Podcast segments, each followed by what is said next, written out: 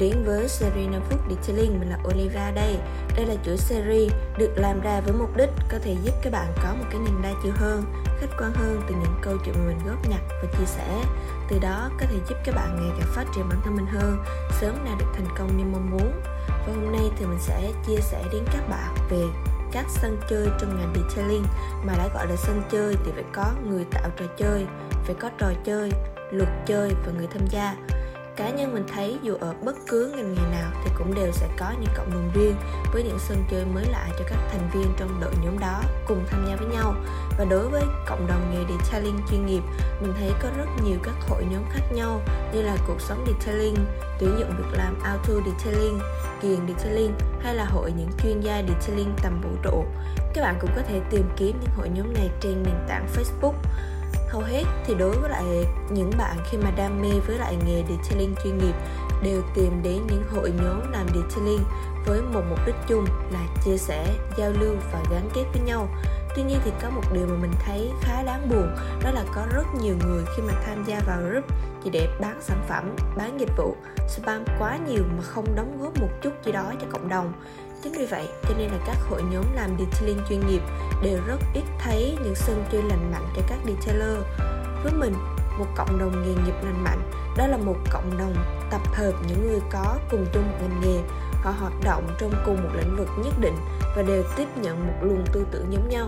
Một điều tuyệt vời mà mình thấy đó là khi các bạn tham gia vào một cộng đồng nghề bạn tham gia bạn đóng góp vào sân chơi trực tiếp trong cộng đồng nghề đó thì kết quả mà bạn nhận được sẽ nhiều hơn những gì mà bạn nghĩ. Vì ở đó đã có sẵn người có cùng đam mê giống bạn.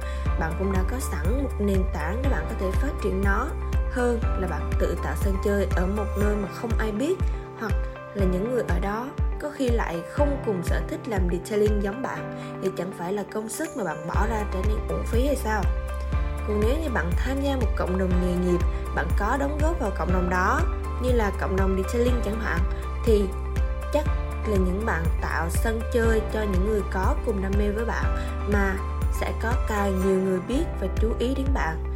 Cái ngày cũng có thể được xem như là tự xây dựng thương hiệu cá nhân, mở rộng thêm nhiều mối quan hệ trong ngành.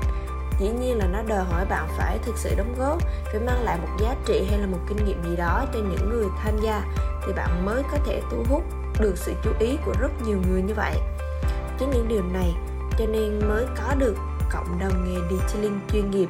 Và vì vậy mà mình rất là mong các bạn khi mà nghe được số podcast này hãy cùng nhau giao lưu chia sẻ và gắn kết với nhau hơn nữa để có thể cùng nhau phát triển nghề cho chính bản thân mình cũng như các bạn khác đang làm nghề detailing.